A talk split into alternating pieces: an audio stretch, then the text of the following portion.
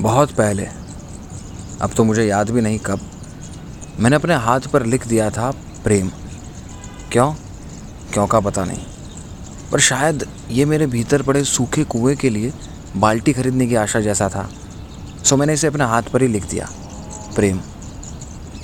आशा। आशा ये कि इसे किसी को दे दूँगा। ज़बरदस्ती नहीं, चोरी से। किसी की जेब में डाल दूँगा।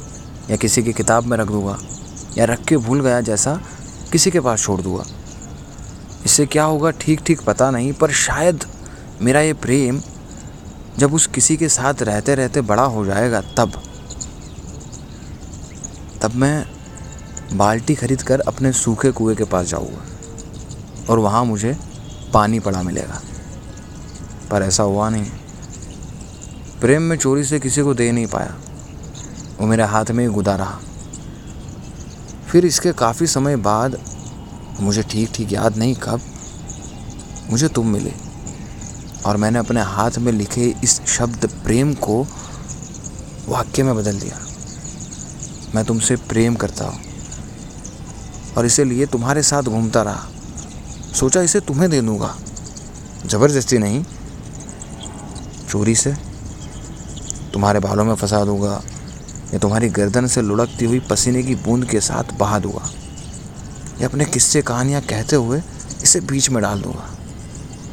फिर जब ये वाक्य तुम्हारे साथ रहते रहते बड़ा हो जाएगा, तब मैं अपने कुएँ के पानी में बाल्टी समेत छलांग लगा जाऊँगा। पर ऐसा हुआ नहीं। ये वाक्य में चोरी से तुम्हें नहीं दे पाया। ये मेरी हथेली में गुदारा पर अभी कुछ समय पहले, अभी ठीक ठीक याद नहीं कब, ये वाक्य अचानक कविता बन गया। प्रेम। मैं तुमसे प्रेम करता हूँ, और उसकी कविता। भीतर कुआ वैसे ही सूखा पड़ा था। बाल्टी खरीदने की आशा अभी तक आशा ही थी।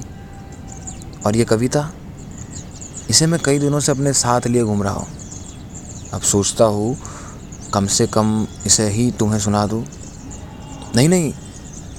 ज़बरदस्ती नहीं। चोरी से भी नहीं। बस तुम्हारी इच्छा से।